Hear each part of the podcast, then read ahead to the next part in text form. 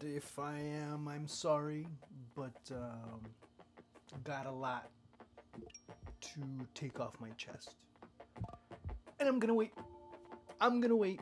I'm going to wait because um, I'm not going to let my long windedness get in the way of what other things happened. Other things that ended up, you know, all's well that ends well. In Peru's case, deserved, man. You know what? They came through, they put their balls on the table and said, here, this is what we're about. This is what we're about. This is our identity. Okay, we lost against Uruguay. Yeah, they were unbearable. The press, the Peruvian press, they were unfucking bearable. And the days after that loss against Uruguay, they didn't do enough. Plain and simple, you still have a chance. They completely took advantage of it, did Peru. They jumped on a Paraguay that just, eh. It's Paraguay is, eh. That's the only thing you can say about this team. Uh, regardless of the coach, Guillermo Barros whoever, you can go back, Chiqui, all these guys. That's all Paraguay is. Yes, they, they played sensational at home, but when they get they they leave their fortress, they end up being a team that you start looking at them and you end up saying, well, where was this team the other day? And inversely, you can say, well, where was the team that we saw the other day at t- today? I mean, if you look at Paraguay away from home, let's let's let's be more specific. Away from home, Paraguay haven't won in World Cup qualifying play away from home since October of 2020. That ends up being basically eight matches that they have not won away from home.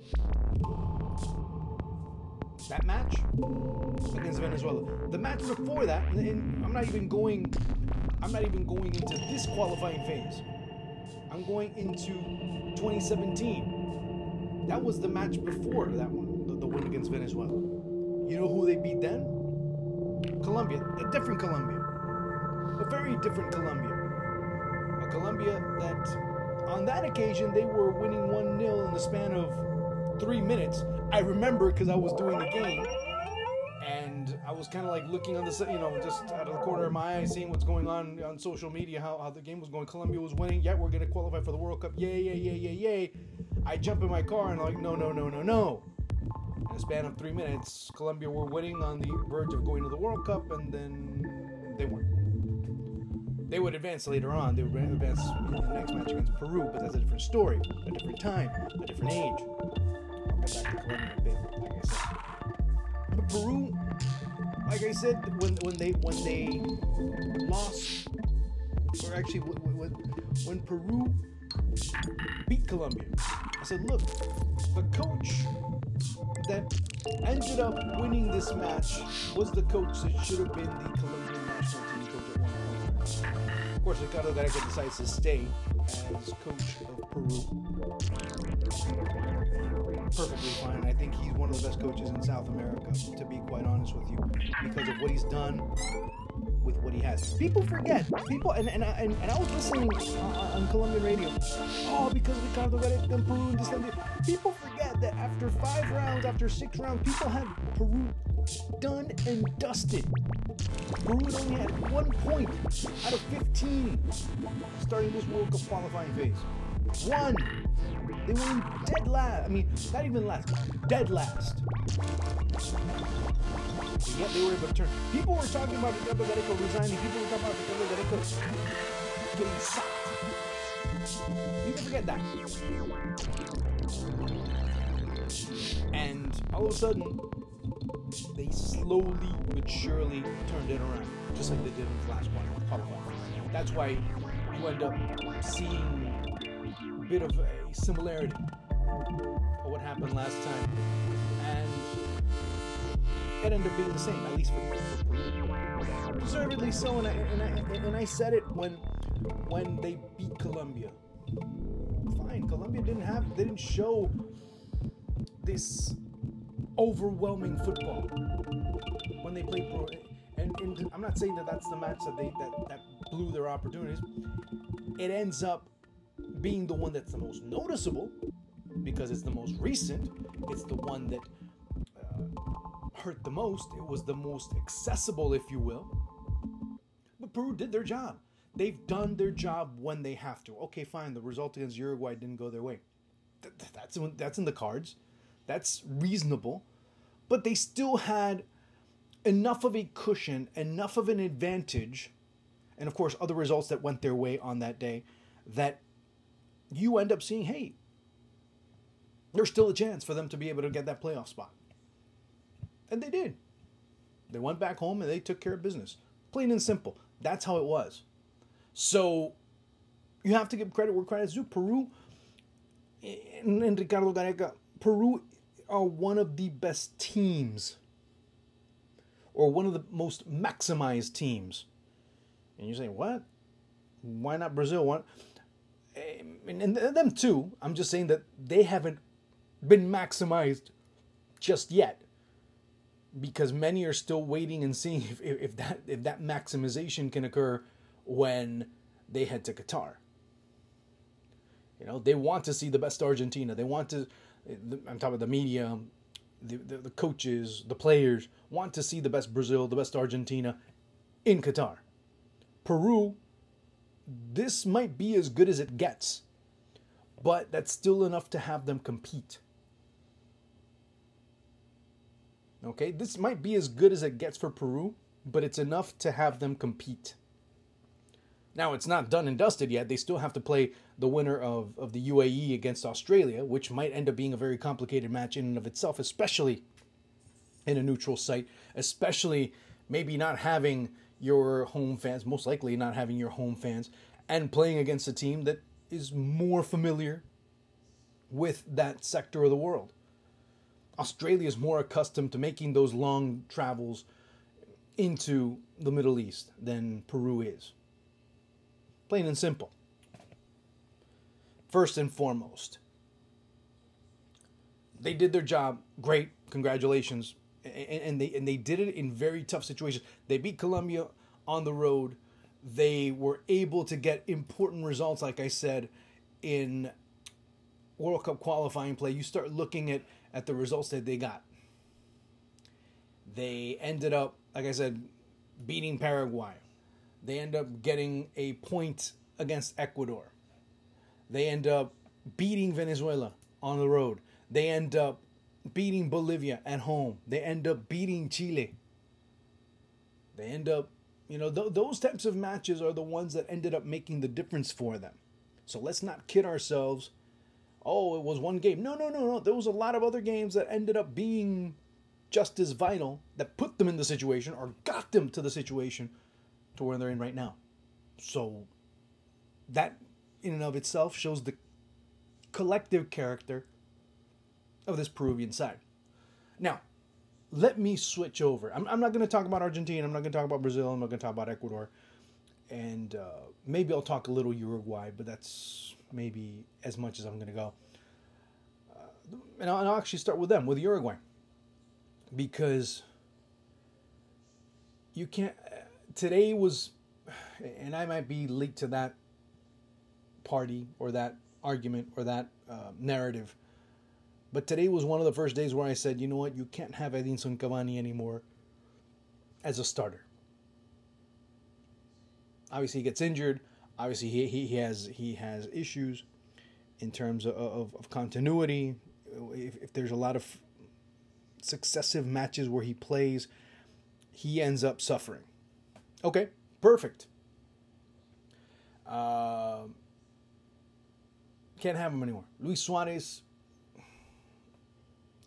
he scores the goal, or at least the first one. Man, props to him. He was at the right place at the right time, but now I guess in, in not not uh, in the past couple of weeks, but at least in the last nine months, ten months, I can truly say that Luis Suarez is, is is not just one step slower. He's about two, maybe three steps slower than he was before.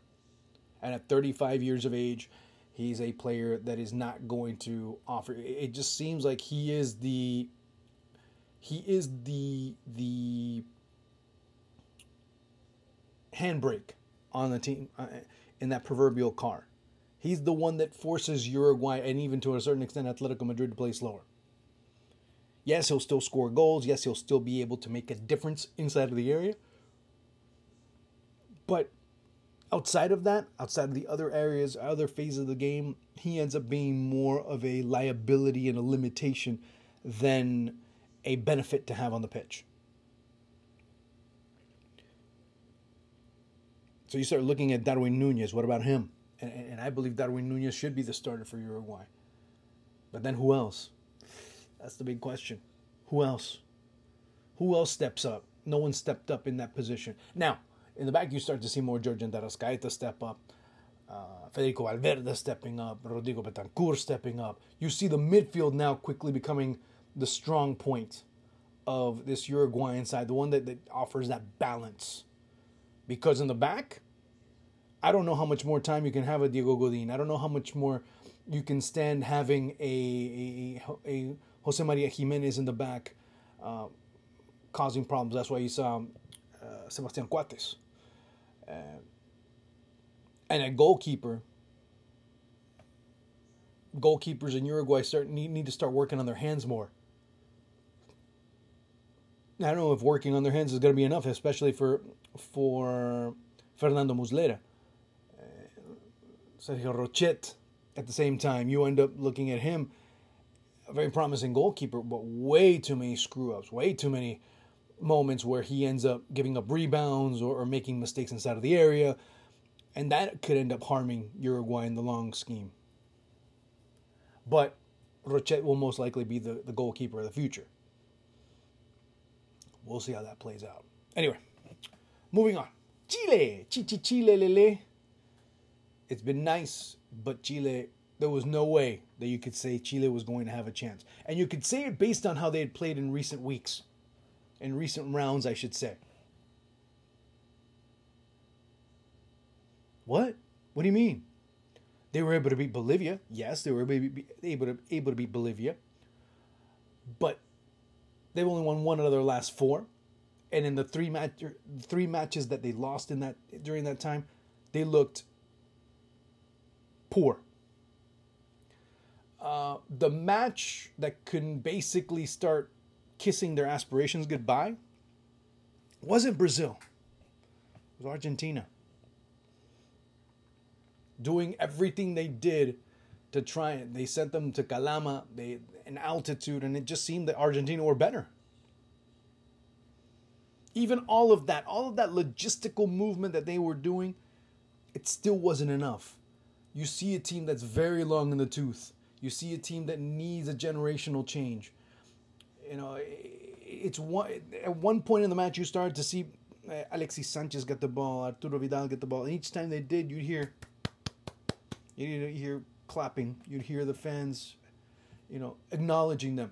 Arturo Vidal comes out after the second goal, and the entire stadium at, at San Carlos de Apoquindo gets gets up, a standing ovation, thanking, thanking um, Arturo Vidal for his service that golden generation of Chile ends up having quite a few negative marks in its overall legacy. Did it heighten Chilean football? Absolutely, no doubt about it.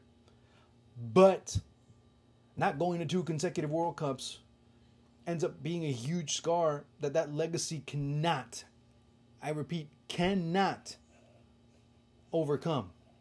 That's something that, that you start looking at and you end up really questioning that that overall legacy. Now, I mean, there's are there positives? Yeah, absolutely. I mean, winning two Copa Americas, uh, a team that's never won that had never won one before and winning it on back to back occasions, is a great thing.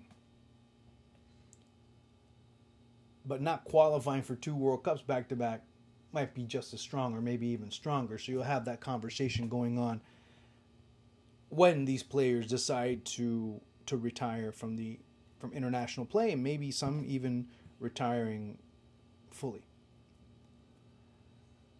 The problem is, who do you bring in? You, who, who are the, the players of the future for Chile? Yeah, Ben Brereton's eh, eh, Ben Brereton Diaz is is the, the first one that everyone's going to point to, and rightfully so. I, I think he, he's done everything within his power, everything that he's been able to do to show the commitment going forward, and and maybe be that um, torchbearer going into the future. It's gonna be tough. There's gonna be some dark, dire days in in terms of Chile at the national team level, trying to be able to get some some opportunities to get to the World Cup. I don't know. It's it's very few and far between the players that I can see coming forward and, and truly making Chile, Chile. I'm not even talking about a team that's going to win another Copa America, that's going to get to another World Cup. Although the next World Cup qualifier might be a bit more benevolent for for CONMEBOL. You're going to start to see the tide begin to to shift in South American football, and I think at that axis, at that pivot, Chile is one of them.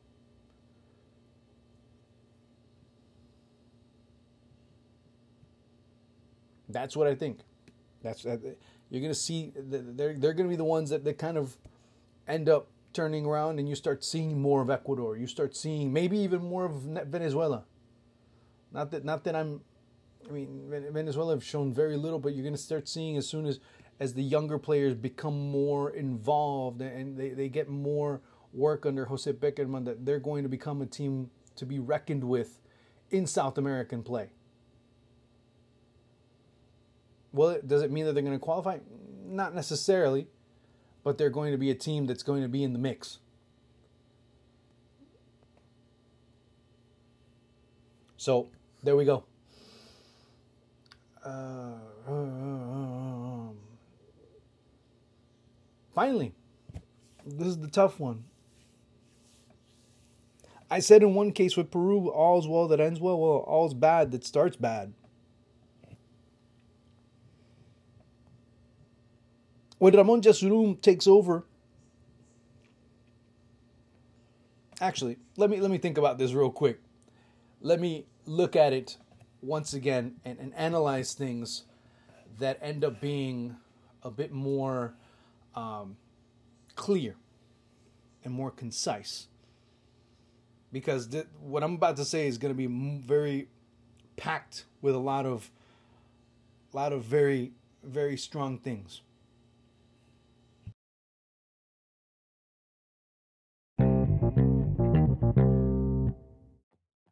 Right.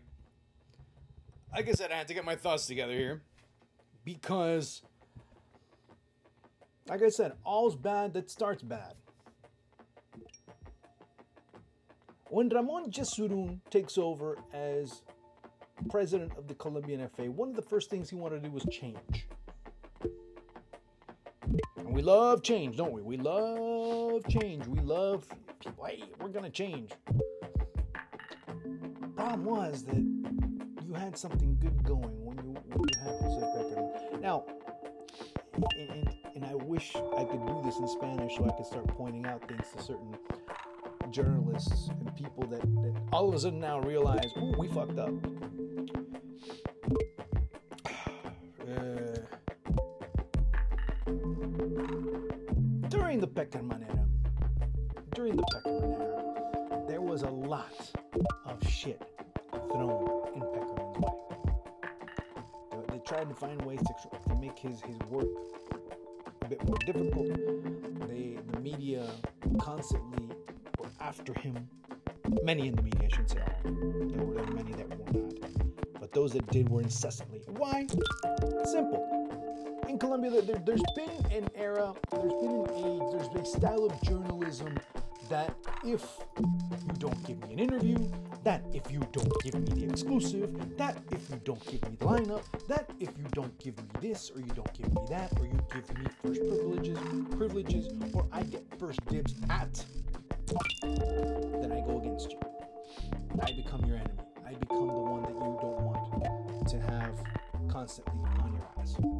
That's what happened with Jose Pekerman. Pekerman didn't get interviews to many people because many, of course, were, were very, very amicable with previous coaches, especially the Colombian ones. Exclusively the Colombian ones because there weren't any, um, there weren't any uh, foreign coaches for nearly two, de- two and a half decades in Colombian football. So they, they, they befriended the coaches, they talked well to the coaches, the coaches gave interviews, the coaches were very candid. And so when that happened, yeah, they, they talked great things about the coaches. It's not a good thing, it's not a bad thing. It was just the way it is. It's the, it's the modus operandi of, of, of Colombian journalism when it came to football. When Pekerman comes in, he changes that. He comes in and he was looking to work and looking to establish a style of play, a logistical uh, roadmap, if you will. He, he's looking to create a form of work, a style of work, a style guide, if you will, uh, of how the national team is going to comport itself, how, how, how they're going to approach this project. He goes in, starts getting results. Starts getting results and results and results and results. So he does have the three things that you need. You needed the results, you need the style, and you needed players that were informed, that were doing great. And that ends up being very crucial for the overall sanity of Pekerman's project. in the first years, the second four, it ends up being a bit more chaotic. You have players that maybe weren't in their best form at that point going into Russia 2018. But still, the journalism, the journalists of note, prevalent ones, ended up going after him constantly, talking about his son-in-law, because his son-in-law is a part of, of entourage, if you will, part of, the technical staff, and, and they were talking about all types of things that were going on from conflicts of interest. They went after him. So Ramon Jesurun comes in and he says, you know what, I'm going to change things. I'm going to bring a coach in. Many reasons, saying, we need a Colombian coach. So, so not only here, change, the coach, but also even some xenophobic tinges when it came to and you start saying, wait a second, this guy is taking you further than any other coach has ever taken and we want to get rid of him? Doesn't make sense, but in Colombia, it made sense. We need to have a coach that understands the players that know. So what do they do? Well, they go out and they get Carlos Great man. Spoken to him before. Very classy individual. He just didn't fit in. He didn't fit. He wanted to, but he didn't. And that's just plain and simple right here. So so you know all's bad when it starts bad. I guess the complete opposite of all is well that ends well, right? Um, all's bad that starts bad. And in his case, Queiroz doesn't understand Colombia, or at least the players on the on the Colombian side at that point are no longer the up and comers, the ones that are looking to to be, be hungry and go and, and, find glory. You know, James Rodriguez had already played at Real Madrid and at Bayern Munich. You had other players that were amongst the best in, in, in their teams. They were mostly all playing in Europe. They were very prevalent at that stage. So maybe you can you can make an argument. I you know I, I can't say that you cannot about them being hungry or not. That's a very subjective thing.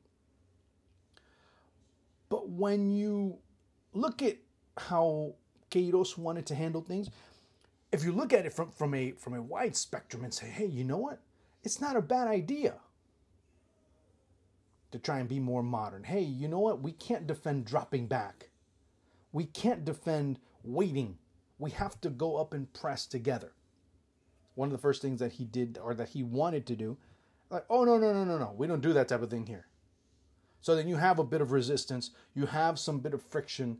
Although Queiroz a few weeks ago says no, the one that actually uh, made all this happen happened to be Alvaro, Alvaro Gonzalez, who's one of the main vice presidents in, in, in the Colombian FA, who's, who's really, who really made his life miserable, and, and he actually did.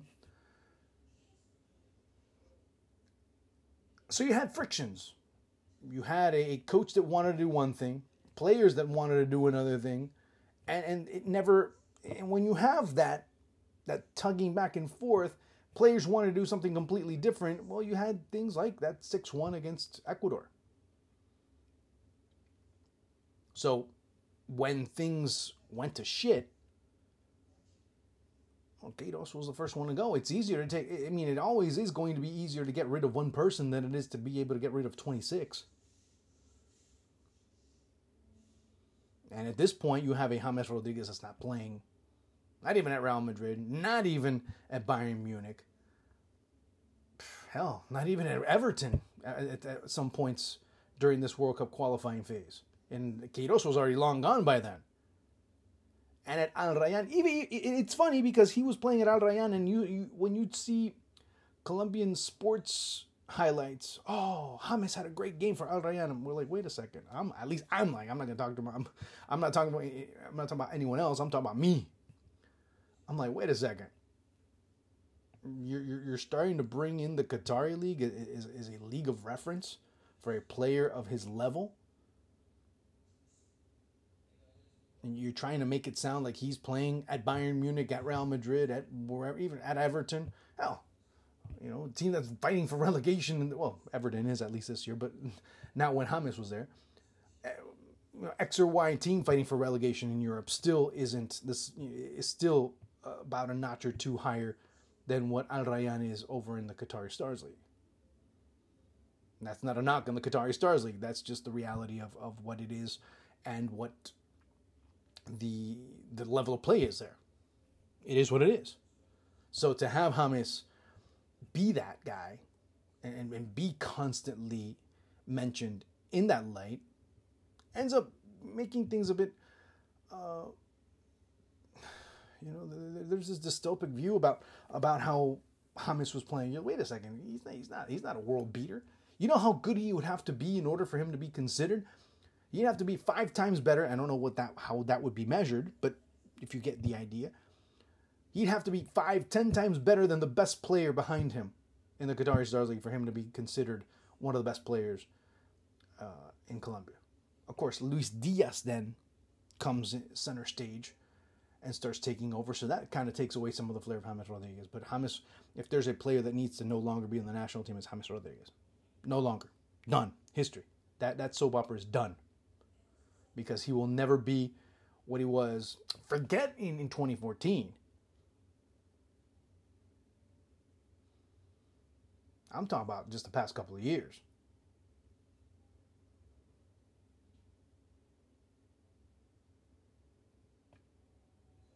Falcao, uh, this this one's a hard one. But Falcao no longer needs to be on the national team.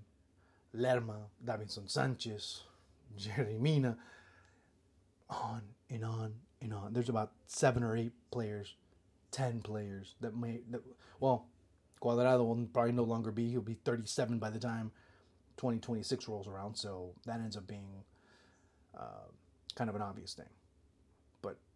Another generation that goes and, and, and to a certain extent underachieves. Uh,